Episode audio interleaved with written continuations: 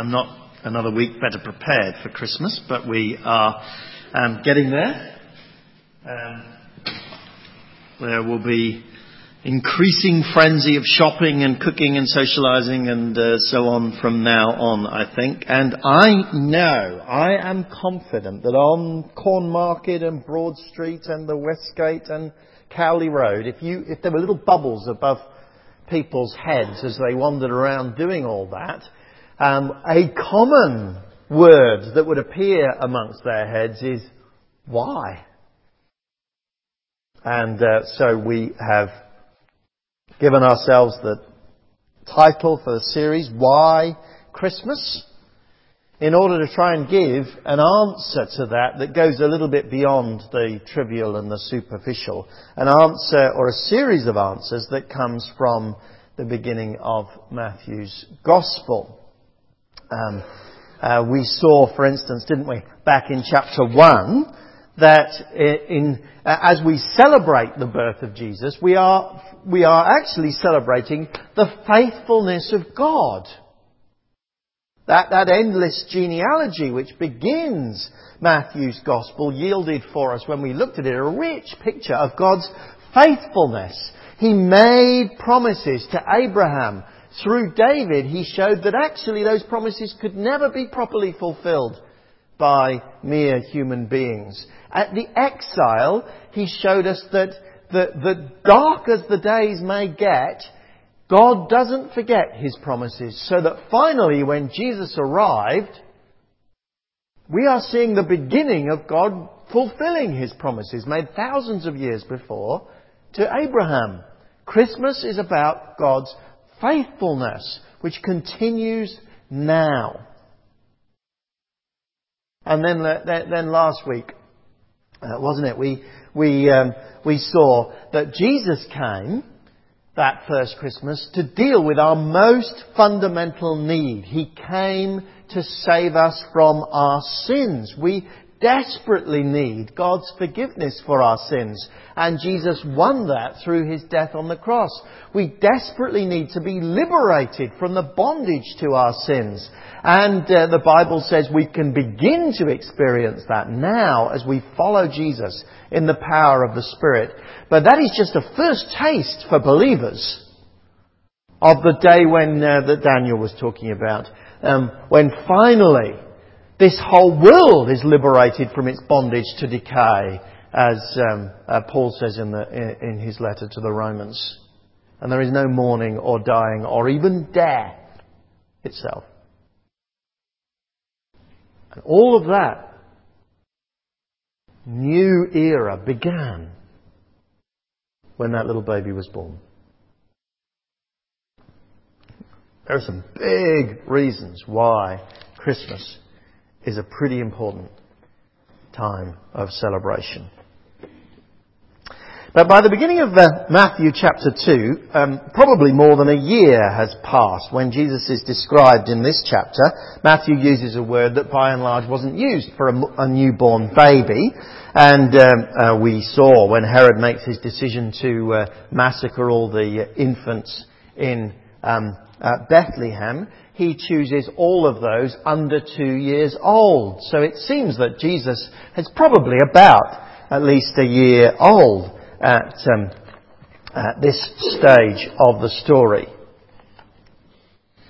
And uh, in a sense, this story serves as a sort of introduction for the rest of Jesus' life. Indeed, Matthew is going to make plain an introduction to the rest of history after Jesus is born. For, for the rest of history, for the rest of Jesus' life, and for the rest of history, two things are going to be happening. Two things that are happening in this chapter. On the one hand, the, the, the powers of this world, represented by King Herod, are on the way out. In his lifetime, Jesus demonstrated his authority over all the forces of evil which dominate this world now. By his death, he paid the penalty for all the sins of his people so that they could be reunited with God. By his resurrection, he, he heralded and announced that, that, that all the forces of evil in this world are on the way out. So at the end of Matthew's Gospel, he announced, all authority in heaven and on earth is given to me. Herod shows us that waning power, which we will look at in just a moment. But another thing is happening in this story, and actually in the rest of the Bible, the rest of history.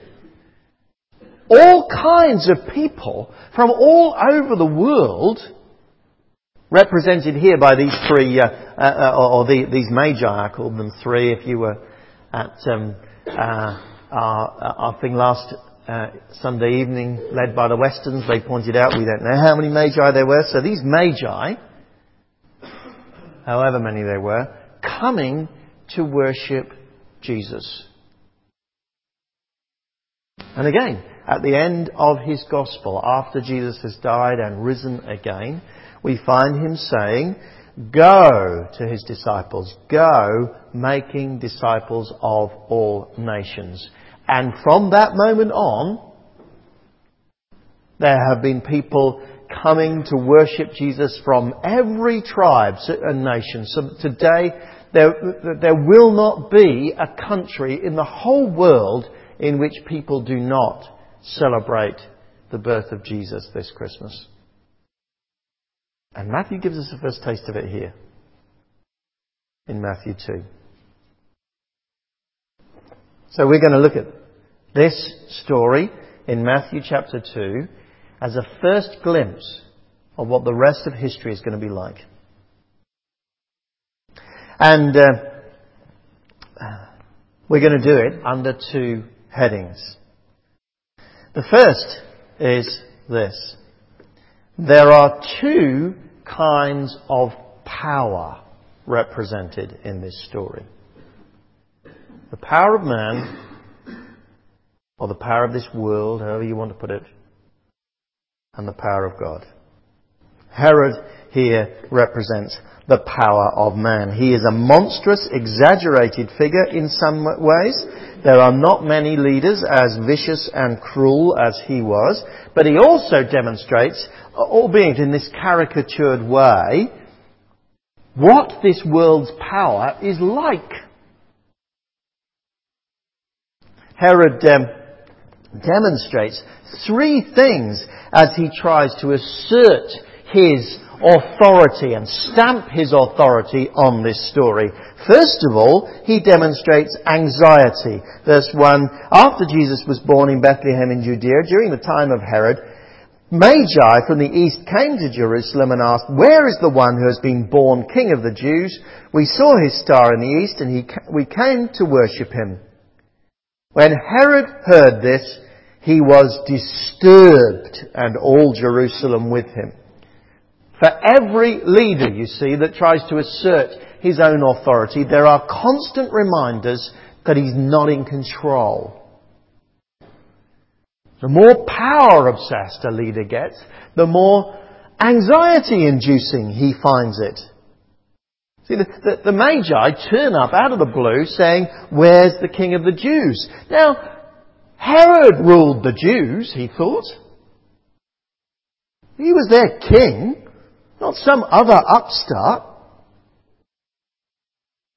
When someone announces someone else as king, he's thrown into turmoil. Stalin was an anxious, paranoid, turbulent man who massacred millions because of his paranoia. The rulers of Burma th- have been thrown into turmoil by, turmoil by Aung San Suu Kyi. Worryingly, worryingly, though, it has to be said, we know in ourselves that when we feel out of control, when we're thwarted, we are disturbed in that way. an illness, a financial situation, a relationship going wrong. I mean, our world is shot through with reminders we are not in charge of our destiny. We cannot control it. And we are disturbed. The second thing that follows on then from that anxiety that human beings uh, exhibit when they're trying to, to grasp hold of control of their world. The second symptom is an obsessive form of control. That's very, very clear in, chap- in verses 7 and 8. Herod there uses all the techniques in his armory to try to control his environment. Firstly, he uses secrecy. Verse 7, he called the Magi secretly and found out from them the exact time the star had, had appeared. Keep people in the dark, you see. Knowledge is power.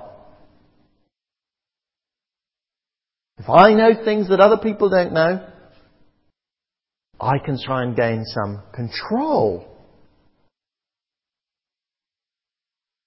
And then, then, then it's something you see often in people, and you see here in Herod. There is a sort of obsessive precision uh, uh, associated with this, this, this, obsession to control. Do you see, did you see in verse 7 that he asked the exact time that the star appeared? And then in verse 8, he tells them to make a careful or literally exact, that is, uh, it's the same word, an exact search for this child. He wants to know exactly how old he might be, exactly where he lives, because precision gives you control. Our, our culture is obsessed with precision. You know, you, today you can get your entire genome sequence simply for the cost of a few thousand pounds and it will soon drop to a few hundred pounds. So I, I can set up on my computer a system which tracks the mobile phones of my children to within a few yards. I haven't done it, don't worry. But I can. I went to the, I went to the optician um, this week and they took a photograph of the back of my eye and then we together looked at a photograph taken a couple of years ago and we could compare down to the nearest tenth of a million, millimetre how much things are changing in my eye. We want to know exactly because exactness gives us control. And, and in many ways, I, I rejoice at such developments because they bring so much good, good. But underneath it, you see, there is that dark spectre, isn't there? I want to rule my life. I want to control my destiny. I'm obsessive about it.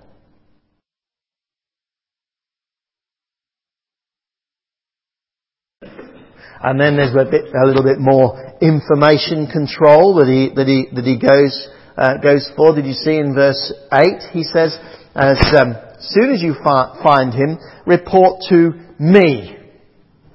Not anyone else, to me.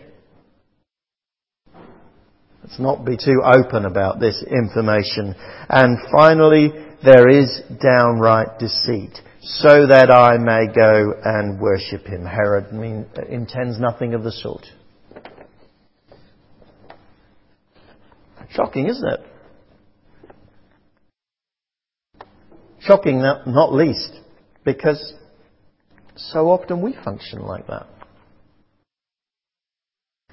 Now, Tony Blair's aide, uh, Jonathan Powell, in his, has written a book, The New Machiavelli, and He explicitly acknowledges that uh, Tony Blair used all these tactics of Herod, which since uh, the 16th century have become called Machiavellian tactics, to rule. They're tried and tested techniques of control, and they are not confined to the Tony Blairs of this world.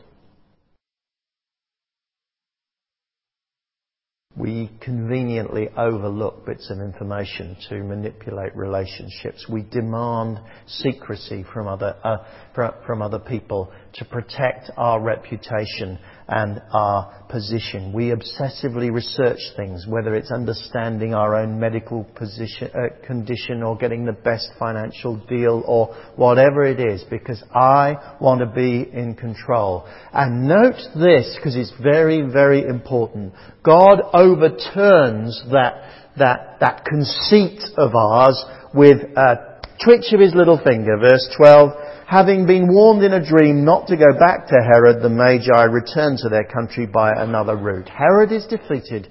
After all his tactics, he's defeated. He was never in control.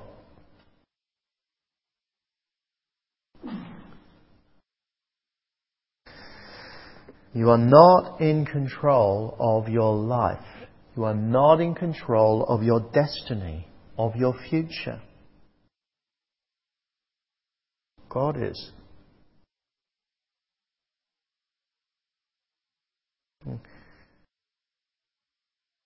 We as a family have had a fit, health conscious friend of ours about our age die unexpectedly just in, in, a, in a few months from cancer. We've had friends who've lost children, others inexplicably lost jobs or their health or their loved ones.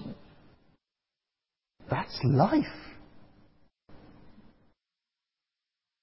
I don't know why these things happened. I'm as confused as the next man.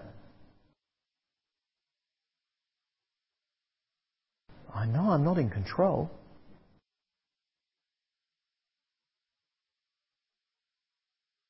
But those who, like Herod, say to themselves in the, the words of that poem, Invictus, I am the master of my fate, I am the captain of my soul they find their lives uh, increasingly obsessed with trying to get control.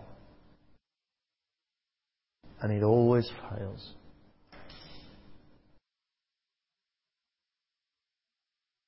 And when their illusion of control is shattered, something dramatic happens there is terrible anger unleashed. Verse 16. When Herod realized he had been outwitted by the Magi, he was furious and gave orders to kill all the boys in Bethlehem and its vicinity who were two years old and under in accordance with the time he had learned from the Magi.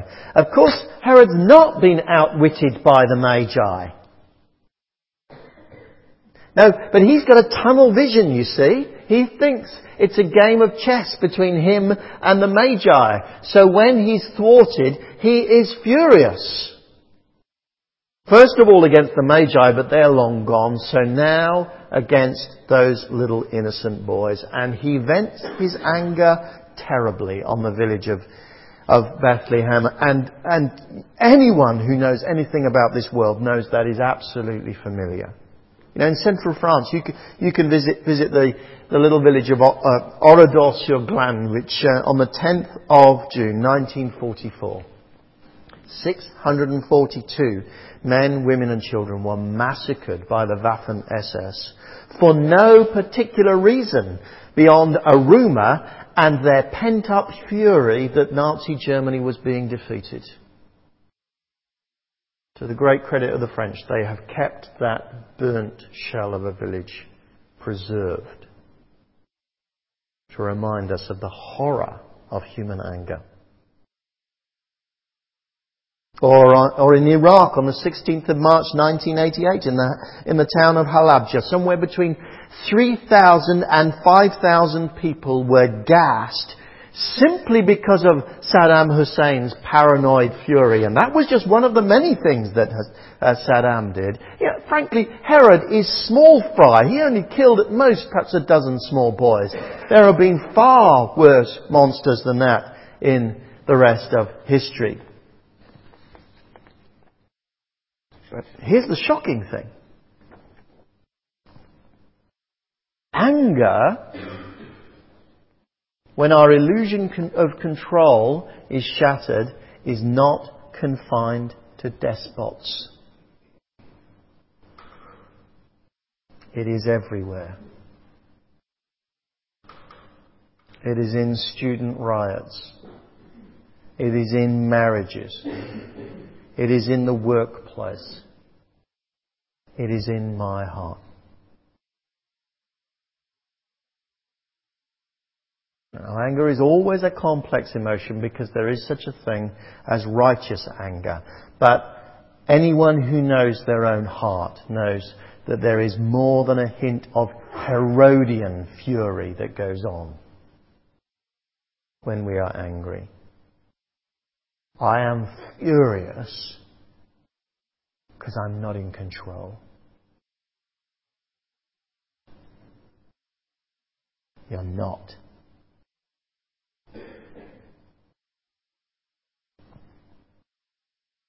God is.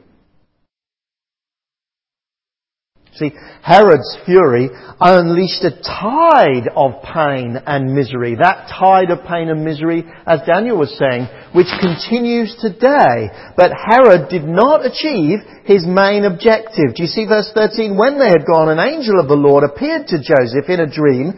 Get up, he said, take the child and his mother, escape to Egypt, stay there until, uh, until I tell you, for Herod is going to search for the child and to kill him. So Herod set out to destroy this alternative king, but God preserved him. Yes, God doesn't preserve us from all the misery in this world. But he does achieve his main objective. In this case, to save Jesus Christ.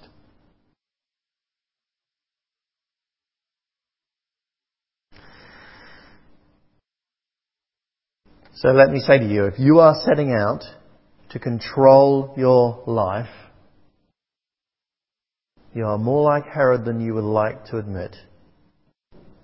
And your life will be characterized by anxiety, obsessive control, and anger until the final curtain falls. Because you see, that's one of the key things that Matthew is wanting to say. Herod, you're on the way out. Did, you notice in verse 15 that, that, that um, Jesus would be kept safe until the death of Herod? See, Herod died, or in verse 19, Matthew mentions his death again, as if he's sort of saying, um, did I mention Herod died? Jesus lived. Did I mention he died?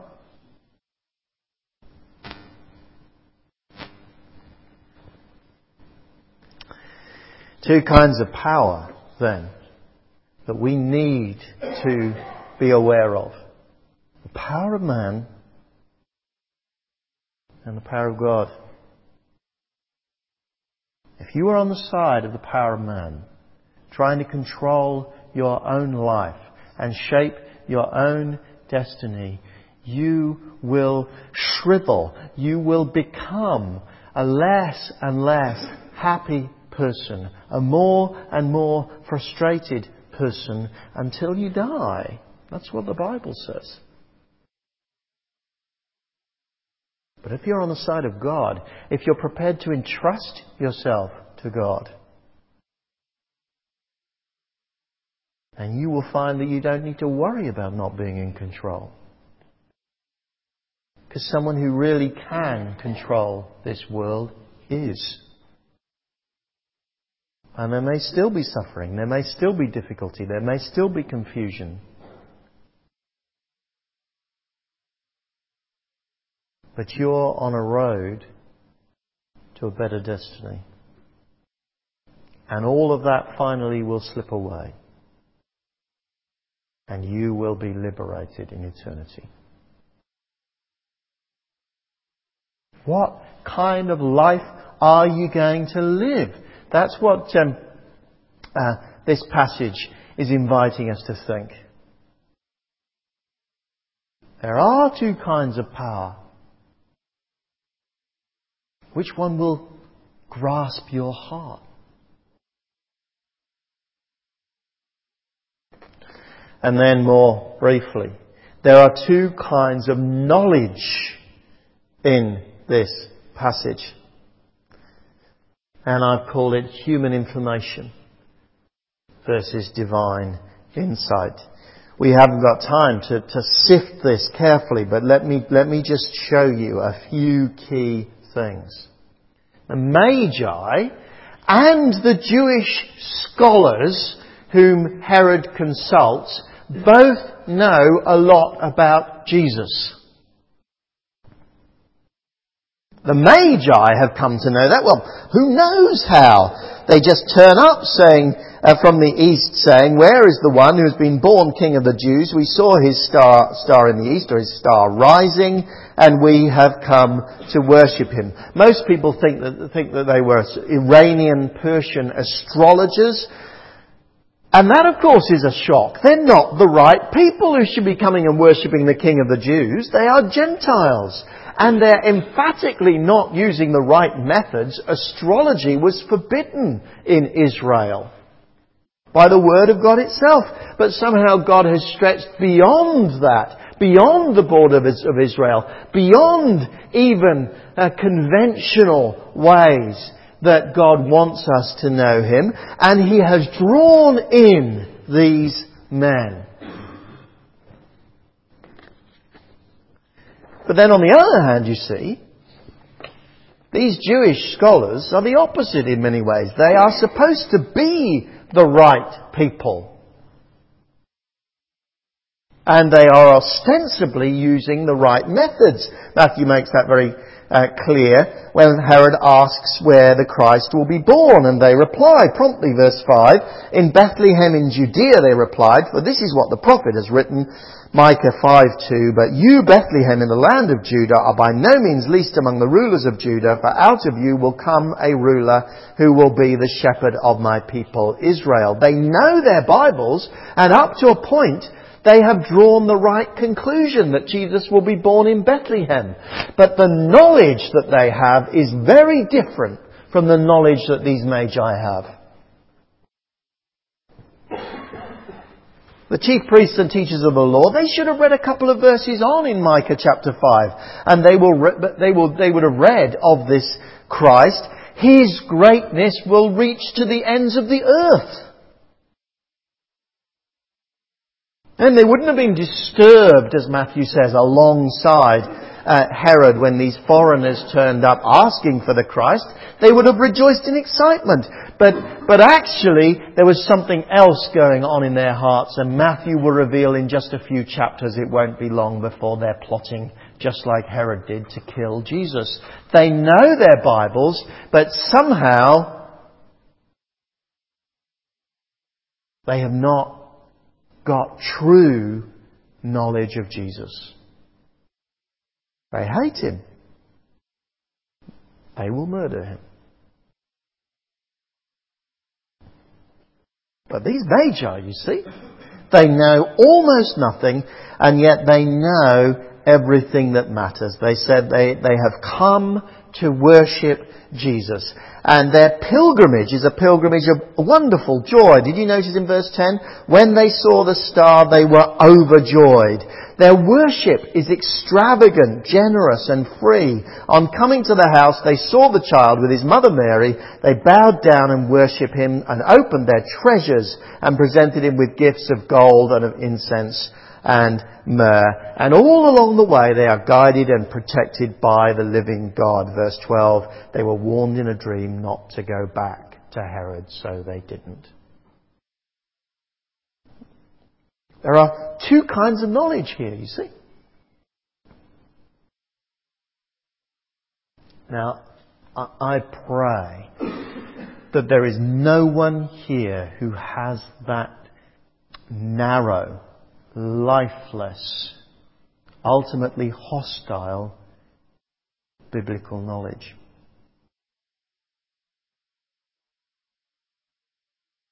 Because it'll kill you. Now, the Bible is an absolutely wonderful book. I am absolutely committed to um, uh, teaching it every day that I stand up here. I will teach you from the Bible. Every day I read my Bible. It is a precious and a wonderful book, and yet it will not give you that insight, that divine insight that turns your human knowledge into worship and joy and trust. It will not do that on its own. It needs a work of God. And Matthew is saying, hey guys, do, don't you notice?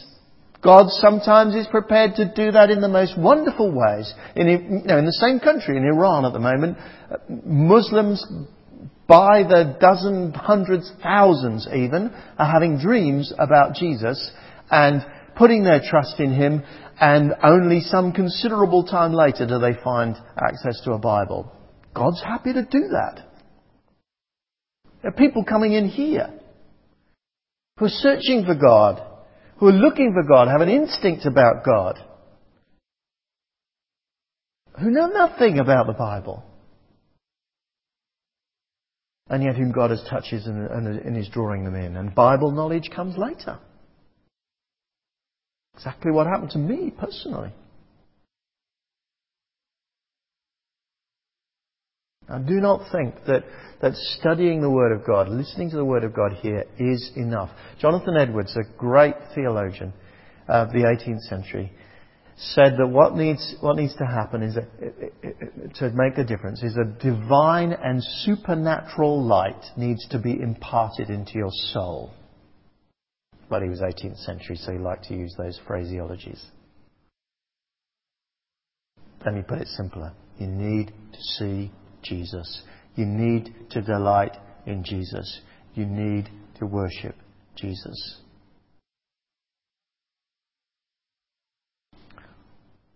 What's going on for the rest of history? There is a tussle between the power of man and the power of God. Hey, and guess what? God wins. And there are two competing forms of knowledge information and insight. And it's insight which will transform you. that's happened to you, rejoice from the bottom of your heart because once God's Holy Spirit has opened your eyes in that way, you will never be the same. And if that hasn't happened to you, by all means, search the Bible. But pray that, like those magi, He would break in and help you worship Jesus.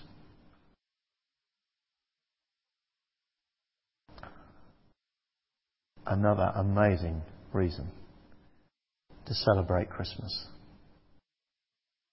When Jesus was born, that's what began happening. Herod on the way out. Magi, people like us, are welcomed in.